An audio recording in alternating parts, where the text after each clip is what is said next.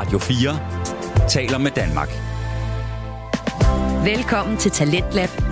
Din vært er Kasper Svendt.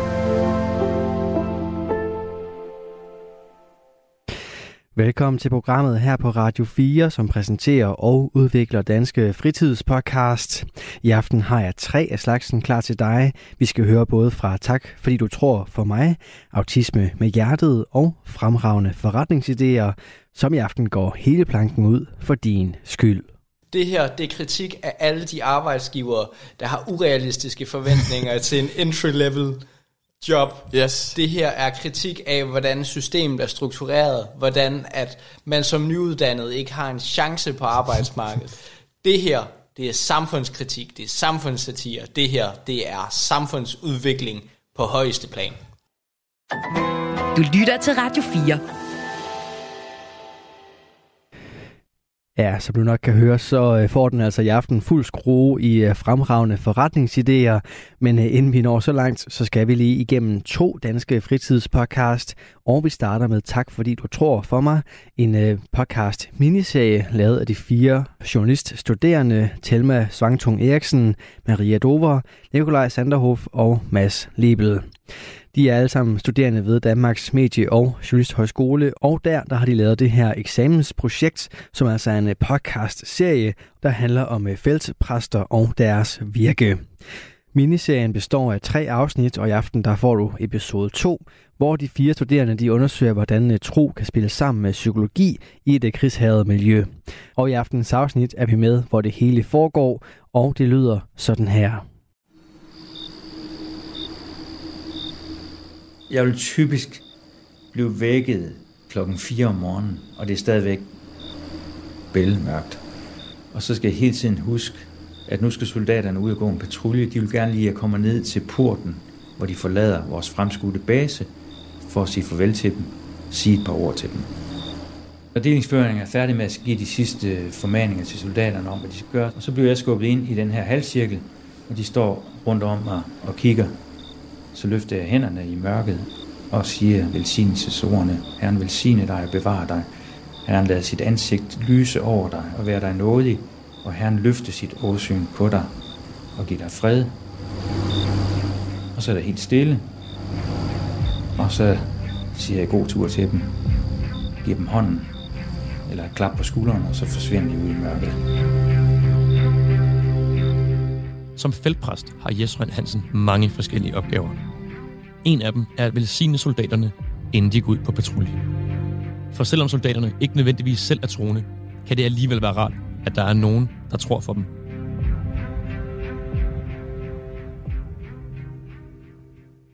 Ligesom Jes har Peter Sporleder også været udsendt mange gange. Han har derfor også boet i mange forskellige lejre og kan fortælle om, at det er nogle lidt anderledes rammer, end dem han er vant til hjemme i Danmark. Jeg husker i, øh, det var Afghanistan, der var jeg ude og besøge sådan en, en, en fremskudt base, som hedder sådan en meget, meget primitiv base, helt ude øh, ved fronten. Og der er jo ikke, der er ingen toiletter, der er ikke noget, rent, der er ikke noget rindende vand. Øhm, vi, vi sov i telte med sådan nogle øh, feltmadrasser, øh, man, eller feltsenge, man, man, man sover på, som øh, man får sådan en hjernestang op i ryggen, hver gang man vender sig. Øhm, maden er, er, er, er jo er i poser, altså feltrationer, ikke? så man, man, man sover tilbereder sådan noget færdigt kogt mad, der, der er lavet for 400 år siden. Så det er bare alt bare primitivt. Og det er ikke altid kun de primitive rammer i lejren, der adskiller sig fra det normale job som sovnepræst i Danmark. Peter husker flere tidspunkter, hvor der var andre ting, som måske fyldte lidt mere end at spise pulvermad og skide i en pose. Det tror jeg var, det var i Irak 2007. Øhm, der boede vi sådan en, en relativt lille lejr også, hvor vi blev tæppebumpet. Vi fik 780 raketter indenfor, altså inde i lejren. Der var flere gange, hvor jeg tænkte, nu, det er skidt der. Ja. Der, der var jeg bange.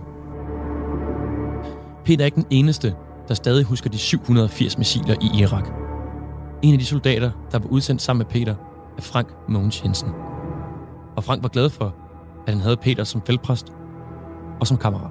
Jamen, jeg brugte Peter, mens vi var afsted. Øh, Øh, ikke fordi på Irak-holdet var sådan lidt mere atypisk. Altså der havde vi ikke sådan, vi havde en, en enkelt meget voldsom hændelse, men ellers det der nok prægede vores Irak-mission var, øh, et højt stressniveau på grund af øh, indkommende raketter og mortergranater. Og øh, der satte øh, militserne sig ud i, øh, på marsken foran Basra, og så øh, sendte de øh, sådan nogle 107 mm kinesiske raketter.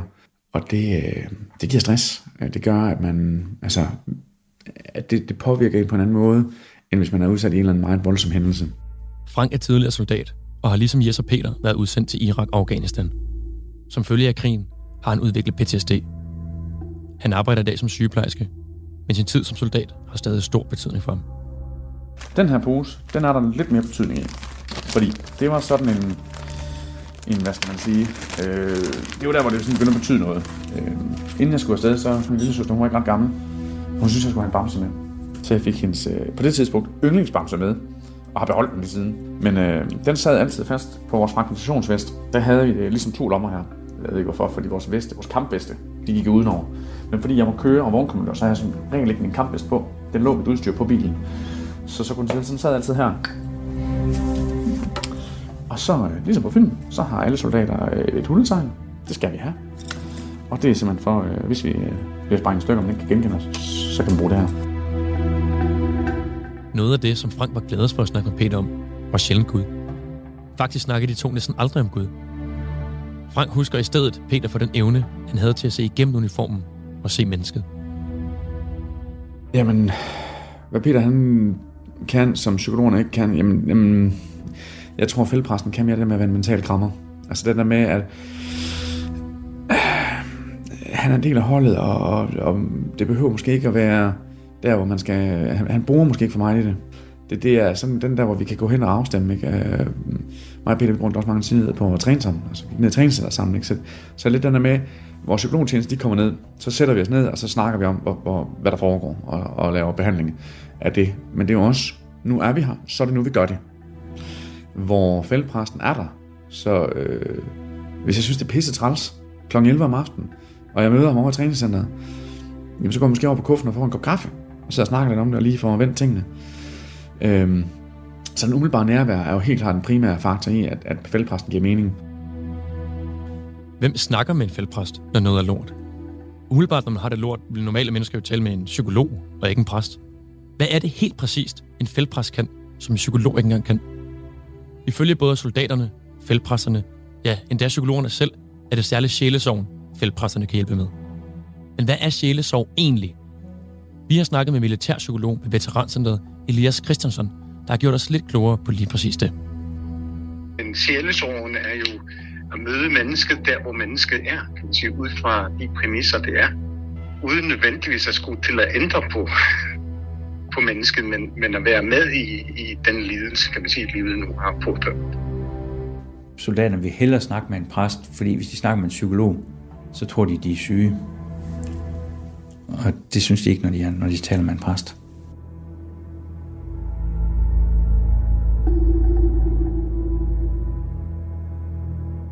Mange fældepræster er meget bevidste om, at det at gå hen til en, en øh, forhandlet kampsoldat, som måske netop er vant til at at bokse nogle ting, at, at det måske ikke lige går hen og, og sige, øh, tror du på Gud?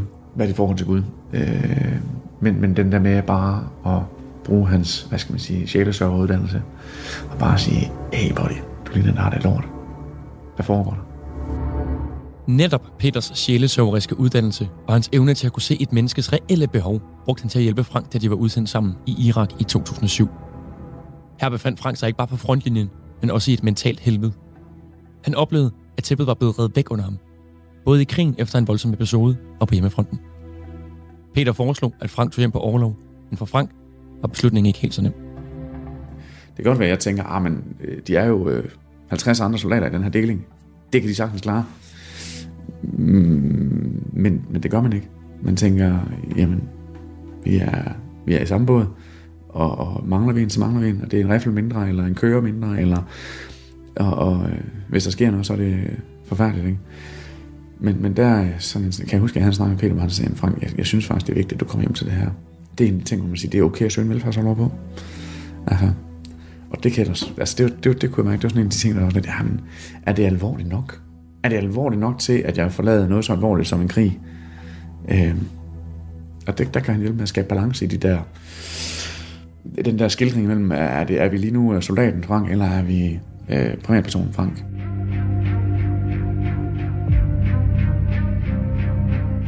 Jeg kan huske, hvordan en gudstjeneste foregik øh, i Afghanistan. Der havde vi et, øh, et telt. Det var sådan et ganske almindeligt øh, mødetelt. Øh, og der var jo 40-50 grader øh, også inde i teltet. Så det var, det var en speciel form for gudstjeneste, man holdt, når det var så varmt. Men øh, vi var nogle stykker, der mødtes øh, 3-4 timer før. Vi skulle holde gudstjeneste. Og så lavede vi simpelthen den her, det her telt op til et, en, en kirke.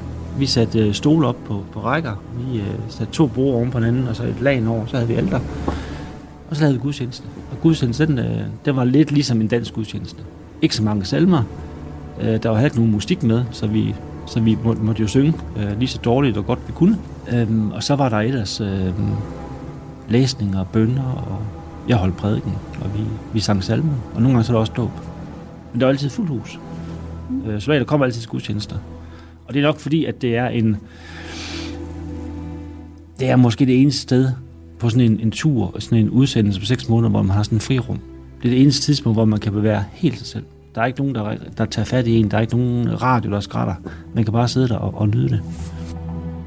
Både Peter og Jes fortæller, at soldaterne ikke nødvendigvis er troende.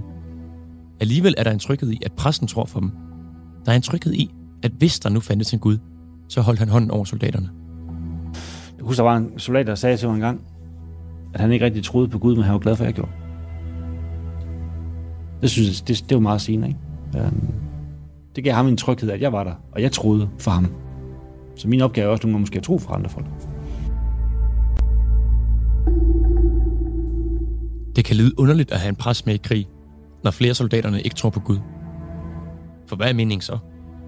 Og jeg tror ikke, det, det er måske ikke mig, der skal vurdere, hvornår jeg har givet mest mening. Det er måske dem, jeg har udsendt med. Men jeg ved, de gange, hvor vi har haft dødsfald, det har på den ene side givet allermindst mening, det vi har lavet der. Men på samme tid har så, når det så endelig var, det skete, de gange, hvor vi så har siddet i et telt med, og tændt lys, uden at sige noget, det gav så meget mening. Øh, eller vi sendte kisten afsted og stod og sang, altid frejligt. Øh, det gav så meget mening selvom det var meningsløst. Øh, Og når jeg sidder i en helikopter med en soldat, der har mistet begge ben, ikke? Øh, og hvis nu dør han nok, og sidder og holder, holder ham i hånden, det givet så meget mening, selvom det ikke giver mening.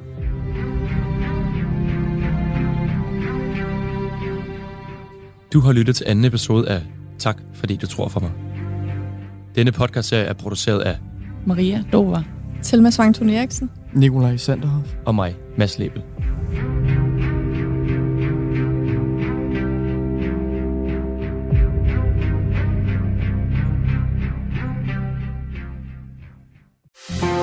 Du lytter til Talentlab på Radio 4. Her var det aftenens første fritidspodcast. Den hedder Tak, fordi du tror for mig, og en miniserie lavet af de fire journaliststuderende Telma, Maria, Nikolaj og Mads. Det her det var afsnit 2 af deres øh, trefoldige miniserie, og du kan altså således både finde episode 1 inde på øh, radio4.dk og i vores Radio 4 app, og selvfølgelig også glæder dig til, at øh, del 3 kommer her på programmet. Vi skal øh, nu videre i aftenens program, og det skal vi med Autisme med Hjertet, en podcast med Stine Bøsted som vært. Og øh, her i podcasten, der sætter hun sig for at øh, udbrede budskabet eller kendskabet til autisme. Det gør hun igennem en balance imellem viden og erfaringer, som både kommer fra pårørende, fagfolk og personer med autisme. Stine selv er familierådgiver, pædagog og foredragsholder, og så er hun også selv mor til en dreng med autisme. I podcasten der finder du både værtsafsnit og gæsteepisoder, og i aften der er det det første af slagsen, vi skal have fat i, for her der kommer Stine blandt andet med seks gode råd til, hvordan du taler med dit barn omkring følelser. Du får første bid af aftenens afsnit fra Autisme med Hjertet lige her. Du lytter til Autisme med Hjertet, en podcast om autisme set inde og udefra. Din vært er Stine. Stine står bag familierådgivning med hjerte. Hun er mor til en dreng med autisme, uddannet pædagog samt familierådgiver. Hej og velkommen. I dag, i denne her episode, der vil jeg fortælle dig noget omkring, hvordan du kan tale med dit barn om øh, han eller huns følelser.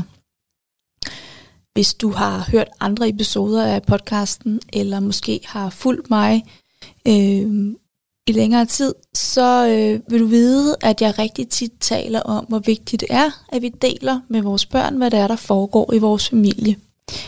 Og at vi deler med vores børn omkring, hvordan vi har det, og, øh, og at vi taler om de følelser, der opstår i vores familieliv.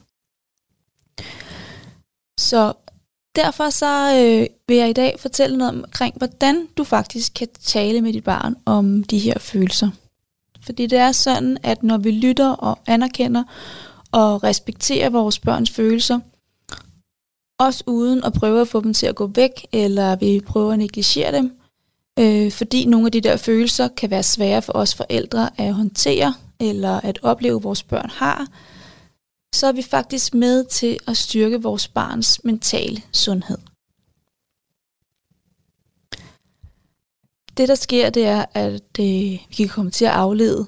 Vi kan komme til at prøve at få vores barn til at få en anden følelse. Og øh, når vi afleder vores barn, så sker der det, at øh, vi prøver at tale vores barn væk fra den følelse og oplevelse, de har. Og så skaber vi desværre større afstand og tvivl omkring, om de kan stole på, hvad de egentlig føler og oplever. Det, der også sker, det er, at, at de, de, de, bliver i tvivl om, at det, om det, de mærker, altså det, dit barn mærker og føler, om det er okay at dele den oplevelse med sin mor eller far. Og når jeg siger det, så øh, kan det jo være hård kost at høre. Øh, men det er også derfor, at jeg i dag vil dele seks råd med dig øh, til, hvordan du kan tale med dit barn om hans eller hendes følelser. Fordi det er virkelig super vigtigt, at øh, dit barn får, øh, få lært mere omkring øh, sine egne følelser. Denne her episode, den kan du lytte til øh, og bruge både sammen med dit barn med autisme, men også øh, de, øh, de søskende og de, altså dine børn uden øh, en autisme-diagnose. Fordi det at blive mødt, set og forstået i sine følelser, det er lige vigtigt for alle børn. Undervejs så vil jeg komme med eksempler, øh, som du kan bruge til dine børn med og uden diagnoser. Så hvorfor er det så så vigtigt at tale med dit barn om dets følelser? Det er det, fordi børn, der er gode til at mærke og forstå egne og andres følelser, de er bedre til at handle hensigtsmæssigt på dem og give, give udtryk for, hvordan de har det. Det kan også være med til at forebygge søskenkonflikter, og at søskenkonflikter øh, udvikler sig negativt. Vi skal huske, at øh, børn har brug for hjælp til at lære deres følelser at kende, og det er os voksne omkring dem, der kan hjælpe dem til at øve sig i at øh, blive bevidst om deres følelser, og, og det, at vi, når vi sætter ord på børnenes følelser, så øh, lærer de noget omkring, hvordan det er, de har det. Særligt autister har brug for, at vi sætter ord på deres følelser øh, og på vores egne følelser som forældre, øh, for at de kan lære sig bedre, lære sig, sig selv bedre at kende. Når du sætter ord på dit barns følelser, ligegyldigt om det er dit barn med autisme eller søskende, så øh, vil dit barn lære sig selv at kende og øh, sit indre følelsesliv. Det vil altså sige, at dit barn lærer og fornemmer ved at dele og tale om følelser, og kunne tåle og udholde frustrationer, og ikke mindst så udvikler det barn så også følelsesmæssigt, følelsesmæssig selvregulering og øh, impulskontrol. Og når jeg siger det der med at sætte ord på følelserne, øh, så er det det, jeg mener med, det er, at man skal sige noget om, hvordan man tror, ens barn har det. Øh, så jeg har et eksempel her for at, at øh, illustrere det. Det kunne for eksempel være, at dit barn kommer og beder om en is 5 minutter i spisetid. Og det synes du er en dårlig idé, at dit barn får på det her tidspunkt. Måske så bliver dit barn ked af det og græder eller bliver sur. Og her kunne man meget oplagt komme til at sige noget omkring, at øh, hvis du får en is nu, så kan du ikke spise aftensmad, og hvis man ikke spiser aftensmad, så bliver man ikke stor og stærk, og så får man ikke nok vitaminer, og så kan man blive syg, og bla bla bla. Vi prøver virkelig at forklare og være demokratiske over for vores barn, for at fortælle vores barn, at det er en dårlig idé, idé med en is 5 minutter før man skal spise. Men ofte vil dit barn ikke kunne forstå denne her lange forklaring. Øh, men det dit barn kan forstå, er, at hvis du møder dit barn følelsesmæssigt, altså hvis du sætter ord på dit barns følelser. Og det kunne lyde sådan, eller noget det her, ej, du har bare sådan lyst til en is. Og så holder man en pause. Og så sagde jeg nej til dig. Og så holder man en ny pause.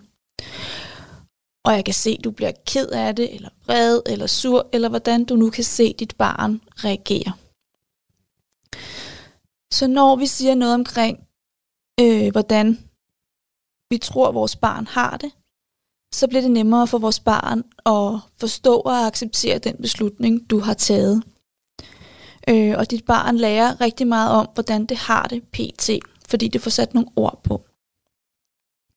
Det lærer også noget omkring, øh, hvad den her følelse af kederlighed, sur, vrede, tristhed er, og hvordan den, hvordan, øh, den føles, og at den faktisk også har et navn. Det er klart, jo yngre dit barn er, jo mindre snak skal der til.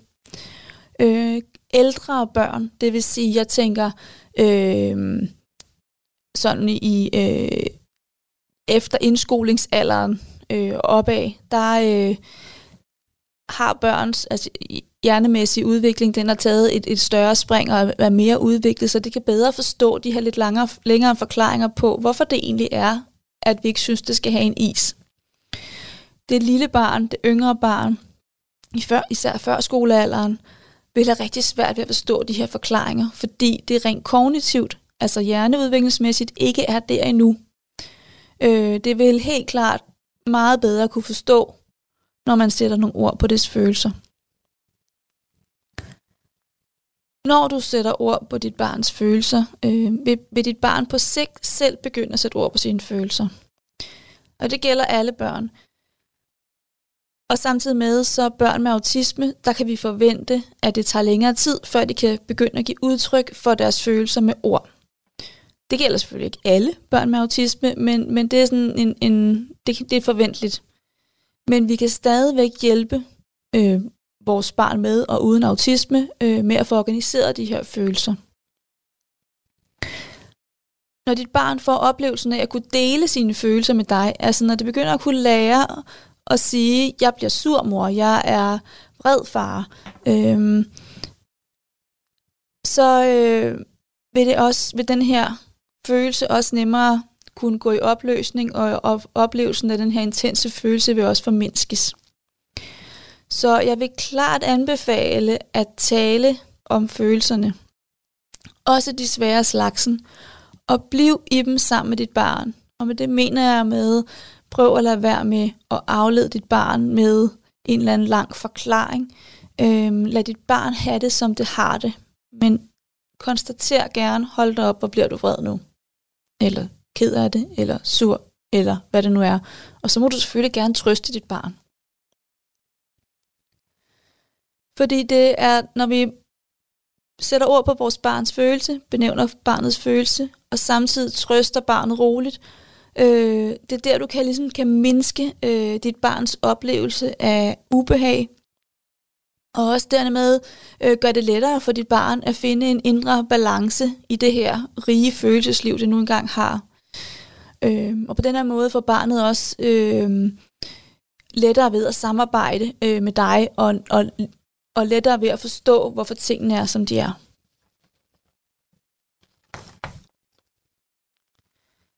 Så når du kan blive i følelsen sammen med dit barn, når du kan holde ud, at dit barn har det, som det har det, så vil øh, følelsen opløse sig. Og som jeg sagde før, så skal man virkelig prøve at lade være med at aflede for at få følelsen til at gå væk. Fordi følelser kommer igen. De kommer bare på et andet tidspunkt. Og ofte på et andet tidspunkt, som er endnu mere ubelejligt. Øhm, jeg har det sådan, at det enkelte menneske, det enkelte barn, er det eneste, der kender sandheden omkring sine egne oplevelser og følelser. Øhm, følelser, de kan ikke diskuteres, og de skal ikke vurderes, om det er for meget eller for lidt. Øhm, de skal anerkendes og respekteres, følelserne. For det er derigennem, at vores børn, de lærer at, at håndtere følelserne. Og det gælder det samme for os voksne. Hvis vi ikke får anerkendt de følelser, vi går med, så øh, vokser de så også ofte tit større. Så når vi alligevel kommer til at aflede vores barn, kommer til at øh, give det en lang forklaring på, hvorfor tingene er, som det er, øh, eller ikke helt for anerkendt vores barns følelse, handler det ofte om, at vi, det handler ikke om, at vi ikke kan lide vores barn, øh, men det handler ofte om, at vi ikke kan lide, at vores barn er ked af det, eller at vores barn bliver så vred, eller så irriteret. Øh, og vi vil gerne have, at vores barn er glad. Det er bare rarest at være sammen med, med sit barn, når det er glade, så vi vil rigtig gerne gøre dem glade. Øh, så det kan være den ene ting, hvorfor det er, at, at øh, vi nogle gange får lyst til at, at øh, aflede vores barn, så det, bliver, så det kan blive glad igen. Den anden ting, det handler også om, at vi, øh, vi selv tidligere kan have oplevelser med os, fra vi selv var, var, var børn eller unge, øh, og at vi selv har haft visse følelser, som ikke har været ok at vise. De har ikke været legale at komme ud med at give udtryk for. Og der har vi måske selv været mødt med, at øh, for at kunne blive anerkendt, for at passe ind, øh, har vi måttet pakke vores egne følelser væk. Det kan være noget med, at måske har man tidligere fået at vide, ej, så er der, det er der ikke noget grad for, eller så galt skal du altså ikke blive, nu skal du stoppe. Og det kan vi også komme, stadigvæk komme til at sige til vores egne børn. Men det handler om en bevidsthed omkring, at, at vi kan ikke vurdere andres følelser om, om, om, hvornår nok er nok. Hvis man er ked af det eller vred, så er man ked af det eller vred. Og det skal man have lov til. Men som sagt, så vil jeg i dag fortælle om seks måder at tale med dit barn om følelser på. Den første måde, jeg vil sige, at du kan være opmærksom på og tale om følelser på, det er det med at hjælpe dit barn med at skelne mellem, hvad der er følelser og hvad der er handling. Det handler altså også noget omkring det med, at alle følelser er accept- acceptable, som jeg sagde før, men alle handlinger er selvfølgelig ikke acceptable. Det er ikke alt, der er okay at gøre, hvis man er ude af sig selv, hvis man er meget vred, øhm, og måske kaster med ting, eller slår, eller bider. Øh, følelsen omkring at være ude af sig selv, og være meget vred og, og sur, det er okay, men det er ikke okay at slå eller bide, for eksempel. Øh, når eller hvis dit barn gør noget, som du tænker, den handling er ikke okay i den her sammenhæng, så giv dit barn et alternativ til en bedre handling. Hvad er det, han eller hun gerne må, når eller hvis det bliver så vred eller så ked af det? Så prøv at give et alternativ til, øh, i stedet for at slå eller sparke eller bide, eller hvad for nogle handlinger, du tænker, der er uacceptabel i situationen, så giv et alternativ, øh, hvad, du, hvad du gerne vil have, dit barn må gøre i stedet for. Og så skal du huske, at der skal stadigvæk sættes ord på følelserne. Altså, hvordan er det, du tror, dit barn har det lige der? Sig noget om det. Radio 4 taler med Danmark. Du er skruet ind på programmet Talents Lab her på Radio 4, hvor jeg, Kasper Svindt, i aften kan præsentere dig for tre afsnit fra Danske Fritidspodcast. Her som øh, nummer to er det fra Autisme med Hjertet, som har verdens Stine Bøsted. I aftenens afsnit, der giver hun dig seks gode råd til at øh, tale med dit barn om følelser, og her er vi nået frem til nummer to af de gode råd. Nummer to, det er at at øh, dit barn skal have anerkendelse, og barnets følelser skal rummes. Dit barn skal lade dit barn øh, opleve sine følelser, og husk at alle følelser de er acceptable, som jeg også sagde før. Og uanset om du forstår dem eller ej, det er ikke altid, vi forstår, hvorfor vores barn bliver så ked af det, eller så vred, eller så trist, fordi vi måske selv synes, det var da en lille bagatel. Og som jeg også sagde, lad være med at sige, det er der ingen grund til at være, være bange for, ked af det, vred over, sur over. For så føler, føler ens barn sig ikke forstået. Øh, og ofte vil den reaktion, barnet har, den følelse, barnet har, forstærkes. Og det gør børn for at, øh, for at blive forstået. De, tal, de, de råber simpelthen højere for at få en forståelse af sine forældre. Så igen, det er med at sige, jeg kan se, du er bange, ked af det, vred, sur. Og give barnet lov til at have det, som det har det. Og det er helt okay at øh, gætte på den følelse, der opstår lige der. Det er jo ikke sikkert, at du rammer rigtigt. Når du siger, hold op, og bliver du vred eller sur. Det kan godt være, at dit barn ikke har den oplevelse af, at det er vred eller sur. Det kan jo være en anden følelse, der opstår hos dit barn. Øhm, men vi bliver nødt til at prøve os frem, og så, så er, vil jeg love dig, at, at dit barn skal nok sige fra, hvis du rammer forkert. Hvis du får gættet forkert i forhold til den følelse, det har. Ja. Nummer tre, øh, det er, at vi skal hjælpe vores barn til at øh, forstå, hvorfor følelsen egentlig opstod. Og det kan man gøre ved at spørge ind, åh, hvad skete der der? Jeg kan se, at du ser vred ud, eller er vred, ked af det, frustreret. Øhm, hvordan kan det være, at du har det sådan? og hvis barnet ikke selv ved, hvorfor følelsen opstod, så hjælp det på vej. Øhm, og nogle gange, så, kan du, så skal du hjælpe det på vej ved at gætte. Og især øh, børn, som ikke er vant til den her måde, øh, der skal man gætte rigtig meget. Og, og også især børn med autisme, der kan man også tit opleve, at man skal gætte langt, fordi børnene har ikke ordene. De har svært ved at få organiseret sine følelser. Måske rumler der rigtig mange følelser rundt. Så, så er det en kæmpe hjælp, hvis ens mor eller far kan give nogle øh, gæt, nogle bud på, hvad det må er, der rumler inde i en. Så, så så sæt gerne, gæt gerne på, hvad du tror, hvilken følelse dit barn har lige nu. Jeg kan se, eller jeg tror, du blev forskrækket. Jeg tror, du er vred. Øj, hvor bliver du sur, eller du skriger, kan jeg se. Øhm. På den her måde, så får vi organiseret følelser for barnet, og øhm, det lærer sig selv bedre at kende. Nummer 4 det er, at vi skal tale om, hvordan andre mund føler.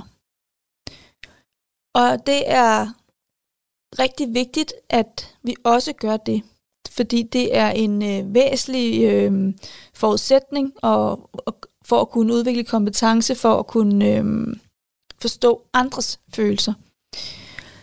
Og igen, så er det noget med, at vi skal, øh, i stedet for at vi sætter ord på barnets følelser, så sætter vi ord på andres følelser. Og det er særlig vigtigt, hvis der opstår en konflikt, øh, for eksempel søstende konflikter, at, at, at man som forældre hjælper til med at sige, hold da op, der blev din lillebror godt nok vred, da du tog hans legetøj.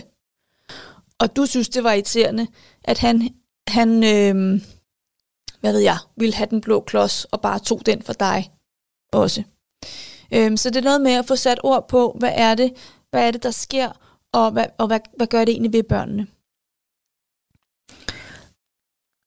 Nogle gange kan vi spørge børnene og være heldige at få et svar omkring, øhm, hvordan tror du, de andre har det i den her situation? Hvordan tror du, han havde det, da det her opstod, det her skete? Og det er der nogen, der kan svare på. Der er også rigtig mange børn, som har rigtig svært ved at svare på det. Og så skal vi øh, selv sætte ordene på. Så skal vi selv igen øh, komme med et bud på, hvad vi tror, at den anden person føler. Øh, børn med autisme, de kan have svært ved at sætte, sætte sig i den anden sted. Øh, svært ved at mentalisere, Øh, jeg kan have svært ved at aflæse øh, andre, aflæse følelser. Øh, og og der, der er det rigtig vigtigt, at vi går ind og gør det. Jeg kan se på din lillebror, at han ser vred ud i ansigtet. Han, øh, og så går gerne i detaljer omkring, hvordan ser han egentlig ud i ansigtet. Hvordan kan man se, at han er vred? Især over for dit barn med autisme, så det er en gave for ham eller hende at få den her beskrivelse omkring, hvordan ser vrede egentlig ud? Hvordan kan man se det? Det er også en gave for søskende at få den her beskrivelse, når din lillebror med autisme gør sådan her, rynker brynene, knytter hænderne, eller hvad ved jeg, så betyder det faktisk, at han er vred. Øh, fordi det er, det er et små tegn, som, øh, som søskende kan bruge til at, at, at blive opmærksom på, hvornår når de grænsen øh, for deres barn, eller for deres søskende med autisme. Øh, hvornår skal de begynde at, at øh, se, om de kan mindske konflikten. Det er jo ikke altid, man kan det, når man er barn. Men det er nogle gode tegn at kunne aflæse. Jeg har et eksempel fra min egen søn, som øh, min ældste søn, som har autisme, øh, i forhold til med at kunne aflæse andre menneskers øh, følelsesmæssige udtryk og ansigtsudtryk. Det er nogle år siden, han sagde det til mig, men jeg blev meget overrasket, da han sagde det. Fordi der siger han nemlig, øhm, mor, man kan jo ikke altid se, hvordan andre mennesker har det. Og så kiggede jeg på ham og, og sagde, jo, altså selvfølgelig kan man bedre se, jeg kan bedre se, hvordan du har det, hvordan far har det, hvordan din lillebror har det, fordi jeg kender jer rigtig godt, men jeg kan også godt se på fremmede mennesker, hvordan øh, at de har det. Jeg kan i hvert fald godt få en fornemmelse af det. Øhm, og det overraskede mig, da han sagde det, fordi jeg synes egentlig, han var okay til at aflæse andre øh, menneskers følelsesmæssige udtryk, men, men det gav mig også sådan en aha-oplevelse i, okay, hvor meget borgerarbejde han egentlig er i at indgå socialt, fordi hvis man ikke kan aflæse, hvordan andre har det, i hvert fald er det rigtig svært for dem, især dem man ikke kender, eller dem man kun kender perifært, så er man jo på hårdt arbejde i at finde ud af, ham der, der nu sagde noget til mig, er han bred, eller vil han bare spørge om noget, eller vil han hjælpe mig? Øhm, så går I rigtig meget af ens energi jo på at finde ud af, hvad vil ham den anden mig? Øh, og det var en, en stor haroplevelse. Så, og jeg synes jo, at, at jeg har sat ord på andres følelser, men måske kunne jeg faktisk godt have gjort det mere. Øhm, og jeg gør det også stadigvæk med ham, når, han, når der er ting, han ikke forstår i, i en kontekst. Hvorfor, hvorfor sagde hun sådan, mor? Eller hvorfor ser hun sådan ud? Øhm, det er min, mit clue, kan man sige, til at vide, at jeg skal fortælle ham noget mere omkring, hvordan andre føler. Fordi at mennesker med autisme kan have sværere ved, det, ved at mentalisere, ved at sætte sig i den anden sted og ved at aflæse andre mennesker. Øh, nummer 5, det er, at vi skal hjælpe barnet med at handle øh, hensigtsmæssigt på sine følelser. Øhm,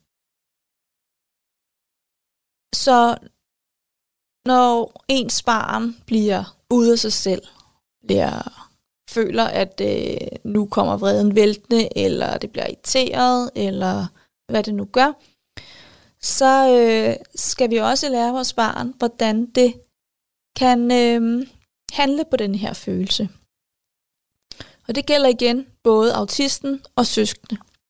For det er lige så vigtigt for søskende, at de ved, hvad gør jeg mig selv, når min øh, søster med autisme lige er ved at eksplodere. Øh, og blive, få en nedsmeltning, eller blive vred, eller hvad der sker. Øh, så, så hvordan, og jeg kan mærke, at min puls den stiger, og jeg synes, det er rigtig svært at være i, for nu ved jeg, at nu bliver der ramachan i gaden her. Så hvad gør jeg så? Så der kan vi hjælpe vores børn med at reagere på den følelse, de får af måske øh, kederlighed, de bliver måske bange i sådan en situation, øh, måske bliver de også vrede. Øhm, og det kan vi gøre ved at øh, lære vores børn noget omkring, når du kan mærke, at den her følelse kommer. Så træk vejret dybt. Fem gange. Øhm, Eller måske skal du faktisk hente noget hjælp, så når du kan mærke, at dit hjerte slår hårdt, eller at du bliver rød i hovedet, eller dine, du knytter dine hænder, så er det fordi, du begynder at blive vred. Så hent noget hjælp, så kommer jeg og hjælper dig ud af situationen. Den sidste ting, jeg vil sige, det er, at vi skal selv som forældre være en god rollemodel. Og øh, det er, at vi skal, øh, det gør vi ved at sætte ord på os selv. At vi sætter ord på vores egne følelser. Så kan vi børnene nemlig øh, spejle sig i, hvordan vi har det. Og de får en øh, større læring med, når, når mor siger sådan, eller når hun ser sådan ud, og når man så samtidig siger, jeg kan mærke, at jeg bliver irriteret nu, for nu er det femte gang, du spørger mig om en is, øh, så vil dit barn få en større forståelse og, og, og, og også på sigt lære, at øh, sådan ser den her følelse ud hos min mor, og måske ser den også ud sådan hos andre, når de bliver irriteret. Plus, når vi sætter ord på os selv, så er det meget nemmere for andre at være sammen med os, fordi vi skal ikke gå og gætte på, hvordan må min far har det lige nu. Han lød måske lidt irriteret i stemmen, men han smiler også, eller gør han, eller, eller, eller hvad er det egentlig, der er på spil her? Så se gerne, hvordan du går og har det. Hvad er det for en følelse, der er hos dig lige nu? Jeg kan mærke, at jeg bliver irriteret lige nu, når du spørger mig om at få en is. Du har spurgt mig fem gange allerede, og jeg har sagt nej. Øhm, eller hvor bliver jeg bare glad? Så tog du bare lige jakken på helt selv i dag. Øh, og, og når vi gør det, så hjælper vi faktisk vores barn til at samarbejde. Øh, og det, det bliver meget nemmere for vores barn at samarbejde, fordi det vil få en viden omkring, ah, det er faktisk vigtigt for min mor, at jeg selv tager min jakke på.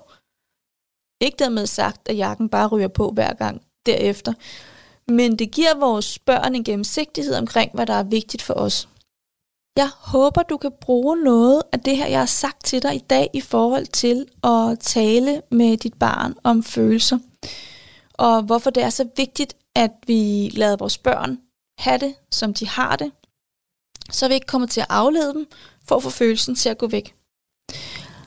For det er altså guld værd for dit barn, at det kan fortælle, hvordan det har det, og at det også bliver mødt med forståelse og kontakt til dem, til, og kontakt omkring dem. Øhm, så prøv at være opmærksom på, hvor meget sætter du egentlig ord på dit barns følelser. Kommer du nogle gange til at aflede, fordi du synes, følelserne bliver besværlige eller ikke særlig rare at være sammen med? Øhm, og hvor meget får du egentlig sat ord på dig selv? Altså, hvor meget sætter du egentlig ord på dine egne følelser? Hvor meget siger du om din om dine egne følelser til dine børn, så det bliver nemt og gennemskueligt for dine børn at være sammen med dig, så de ikke skal gå og gætte på, hvordan du egentlig går og har det. Ja. Det var det, jeg havde for i dag. Nu kommer der dagens citat.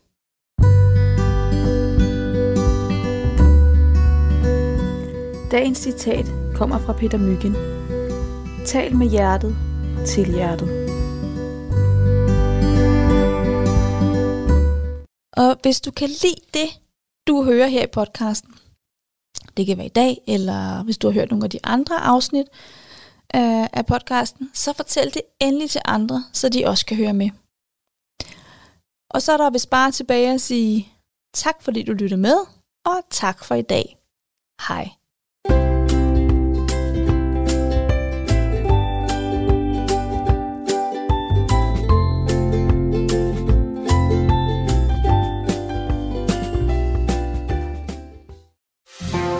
Du lytter til Talentlab på Radio 4. Og således så kom vi frem til enden på aftenens andet fritidspodcast afsnit. Det var Autisme med Hjertet, som har været Stine Bøsted, der i aften gav dig seks gode råd til at øh, tale med dit barn omkring følelser. Du kan finde mange flere både værtsafsnit og gæsteepisoder af Autisme med Hjertet inde på din foretrukne podcast tjeneste, og endda også følge med inde på det sociale medie Instagram. Og med det, så er vi faktisk allerede nået frem til aftenens tredje og sidste podcast, men den fylder så også resten af aftenen. Det er fremragende forretningsidéer med Frederik Schütt Helm og Mathias Lund Pedersen, også kaldet Magic, som i den her øh, samtale i værksætteri og satire podcast tager nogle øh, måske lidt utraditionelle idéer og finder ud af, hvordan man egentlig vil kunne bære dem ud i livet og samfundet, hvis man altså tog dem seriøst. I aften der taler de to værter om, hvordan vi retter op på samfundets forventninger til øh, første gang en øh, person skal ind på arbejdsmarkedet. Og øh, hvis du hørte med her fra starten af aftenen, så kan du høre, at vi altså kommer op på den helt store klinge her i aftenens afsnit. Men her der får du altså først lige en, en lille hurtig idé til at starte aftenens afsnit ud på. Okay, du kan via din mobil eller computer downloade en bingo-plade. Aha. Og så i det her radioprogram, der er der bare to værter, der kører deres egen mukbang. så hører det smagt, og så er det bare... Mm, knas, crunch, crunch. Mm-hmm. Så går det lige 10 sekunder. Det kan være, at det lige giver et review. Mm, mm. lækkert. Nelliker. Eller, ej, jeg hader nelliker. det er en kleine. Mm-hmm. Hvis du har nået at ringe ind, inden de har sagt, det er en kleine, og siger, jeg tror, det er en kleine, de vil have spist. så deltager du i konkurrencen om... Jeg ved det ikke, ja, budgettet kan ikke være så stort for det så meget. så deltager du i en konkurrence om det, de spiser. Ja. Ja. Og det er bare Torben, der ringer ind hver uge og siger, jeg tror, det er en klein. øhm, ja. Det var et rigtig dårligt pitch til et program. Ja. Så hvad med, at vi starter et godt pro- program i stedet? Ah.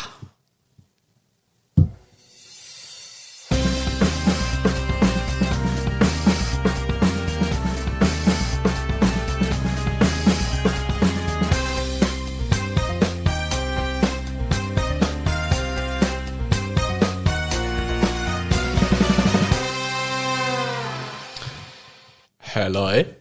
Velkommen til Fremragende Forretningsidéer. Hør det smagt. Fremragende Forretningsidéer.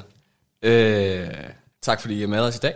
Jeg er Magic, og jeg sidder over for Frederik Helm, Malm, Skjalm. Øh, I har lige hørt dagens første forretningspitch. øh, og sidste. Så sandwich. Jamen, jeg, jeg har heller ikke brug for sandwichen. Jeg er klar til at give den 9 ud af 10. mm. Ja, undskyld til kattene, der i denne uge bliver opgivet. Ja, ja det, jeg kan sgu ikke, øh, jeg kan ikke drive både en familie og høre det smagt. hør det smagt. Jeg vil gerne gætte, er det kat? Så vi lægger hårdt ud. Kat og kleiner, det er virkelig bare det koncept. Jamen, øh, du har sagt velkommen til lytterne. Du har sagt mm. velkommen til mig. Ja. Også lige velkommen til dig. Jo, jo. Tak, tak. fordi du vil være tilbage igen i denne uge. Mm. Spejl. Jeg, jeg bor her. Der er ikke så meget at gøre med det. Øh, du bor i vores professionelle podcaststudie. Det ved du. Wow. Det, de kalder mig for Kanye. Det, der, jeg, tror, jeg tror, der er nul mennesker, der i dit liv har kaldt dig Kanye. Ja, det tror jeg, du har helt ret. Men øh, velkommen til podcasten Fremragende Forretningssteder, mm. hvor vi pitcher fremragende forretningsidéer hver uge. Mm. Sidste uge havde du en... Øh, en forretningsidé.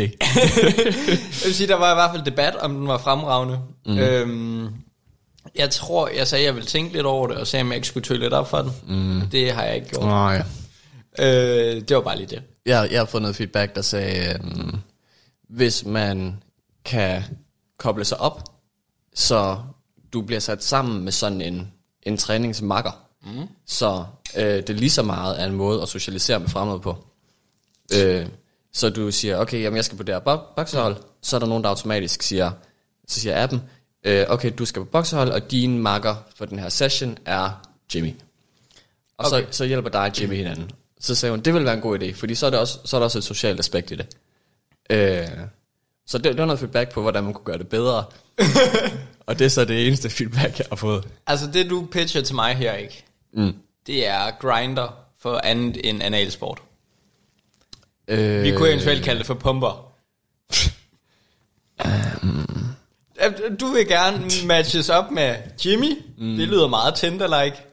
Så I to kan gå ud og slå lidt på hinanden. det lyder lidt som Fight Club, gør det det? ja, men den snakker vi ikke om. Nej, det gør vi ikke. Det kender du reglerne ja. Men øh, det var i hvert fald ret, at der var nogen, der havde øh, bud på, hvordan vi gør det bedre. Jeg vil sige... Øh, Svin.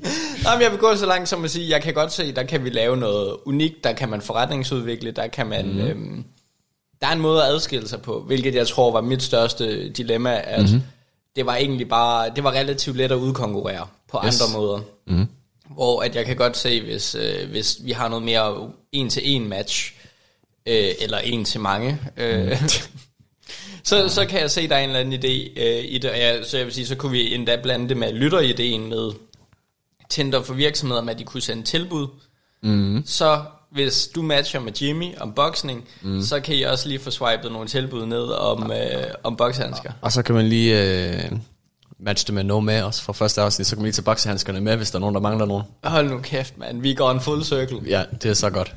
Øh, jeg har fået øh, en lille smule feedback på noget andet. Jeg har faktisk jeg har ikke hørt noget fra den der idé. Øh, Det er nok fordi, der var så mange, der tænkte, øh, jeg vil hellere ud og gøre det, end jeg vil kommentere på det. True, det tror jeg, du har helt ret i. Mm. Det, jeg kan ikke se andre forklaringer. Det feedback, jeg har fået til gengæld, er, at vi har efterspurgt dødstrusler længe mm. og pant. Ja. I uh, går var der nogen, der havde øh, efterladt en uh, Smirnoff Ice til mig. Det Nå. Tolker jeg lidt som, at uh, Var vi har fuld? fået pant. Ja, Okay. men så drak jeg den. Ja. Og så var der kun panten tilbage. ja, så har du jo skabt pant. Lige præcis. Ja. Øh, forretningsidé. Mm-hmm. Gå ud og skabe pant. øh, og det andet er, at vi har endelig fået den dødstrussel. Okay. Øh, der er kommet en mail ind. Jeg var lykkelig, mm. da jeg i emnefeltet så dødstrussel. Jeg forwardede den direkte til PET. Ja, jamen, det kan jeg da godt forstå. Øh. Der fik vi jer. Så øh, hvis du lytter til det her afsnit og undrer dig over, at der står en stor sort PET-bil udenfor, og der bare er et rødt lasersite på dig, mm. så tak. Ja. Det er dig, der har gjort Du ved, det her muligt. Øh, indholdet var så bare, øh, tak for en god podcast, det var hyggeligt Nå. at lytte med. Øh, så det var lidt Det er en skuffende. dårlig Det dødstrussel. var en virkelig lame dødstrussel. Men, men det stod i emnefeltet, og så er jeg tilfreds. Hvis du føler, at du kan gøre det bedre, så øh, skriv til os på øh, admin.fremragendforretningsidéer.dk. Eller smid et brev i Magics postkasse. Det, Ja. det vil gøre det mere intens. Du giver dem ikke min adresse. Og det var... Nej, eller skriv til os på, øh, på Twitter eller på Instagram. DM os. Slide ind i vores DM's. som de grisebasser, ja. ja, Så kan vi matche op, på, op med jer på på Øh, sportsgrinder for pumper. pumper. Ja. Med, det, med, Pum, pumper. Ja, pumper. Ej, der skal ikke være så mange E'er, det er ikke cool. Der skal være 0, konsona- øh, 0 vokaler. Så PMP, ej, nej, nej, nej, nej, så kan det lige så godt være pimper. hmm. Det er min forretningsidé næste gang, så okay. den kan vi ikke tage så tidligt. Jamen, det, jeg glæder mig. Det er faktisk øh. interessant. Sådan noget bordeltænder. Vi kan lige have det i baghovedet. Vi, øh, det er noteret ned. Mm. Og så alligevel, men er, er det lovligt at have bordeller i Danmark? Tror du ikke bare, at man kunne sælge det som, øh, som Tinder, og så skal du bare betale kontant, når du kommer? Haha, kommer. Jo, men hvad er forskellen på det og Tinder? Der er nogen, der leder efter kærlighed på Tinder. Ja, men, men ja. hvis, hvis man nu havde Tinder, hvor man kunne frasortere alle dem, der rent faktisk ledte efter kærlighed. Og vi, helt ærligt, det tror jeg ville gøre Tinder bedre. Altså hvis Tinder tilføjede en funktion, hvor du sagde, hvad leder du, du, ikke efter? din kæreste på Tinder? Nej. Nej, okay. Nej, det var øh, det er vist nok feedback. Har, eller har du fået anden feedback? Mm-mm. Nej. Øh, bare, øh, hey, det, det er hyggeligt at lytte til jer. Ja. Ja, Ikke andet end, at øh, det kunne I godt gøre bedre. lige præcis. Det er hyggeligt at lytte til jer, men... Men øh, jamen, det, er også, det er også derfor, jeg har været så glad for, at i sidste uge, der tog vi et... Øh, det var ikke en af de øh, virkelig høje ratings. Dem mm. havde vi haft mange af i streg. Mm-hmm. Så nu har jeg det lidt bedre med at komme med dagens idé. Ja, super. Fordi den ligger så højt. Altså, du drømmer ikke om, Okay. hvis vi frasorterer enkelte parametre. Aha. Men øh, jeg kan vel lige så godt gå i gang med at pitche. Ja, vil du ikke pitche mig? Og øh, det bliver stort i dag, Magic. Det okay. kan jeg lige så godt fortælle. Hvor stort? Det bliver øh, Rise Up Against the Capitalist System stort. Okay. Det er, altså, det er vildere end bæredygtighed, det her. Du pitcher mig Bernie Sanders i dag. Jeg pitcher dig noget vildere end Bernie Sanders. Shit. Du lytter til Radio 4. Og i time 2 af aftenens Talents Lab, der dykker Frederik Schüthelm og Mathias Lund Pedersen, også kaldet Magic, videre ind i aftenens idé i fritidspodcasten Fremragende forretningsidéer. Men først så skal vi her på Radio 4 til noget, som altid er en fremragende forretning, nemlig nyhederne, leveret af verdens mest fremragende nyhedsoplæsere. Du har lyttet til en podcast fra Radio 4. Flere episoder i vores app, eller der, hvor du lytter til podcast. Radio 4 taler med Danmark.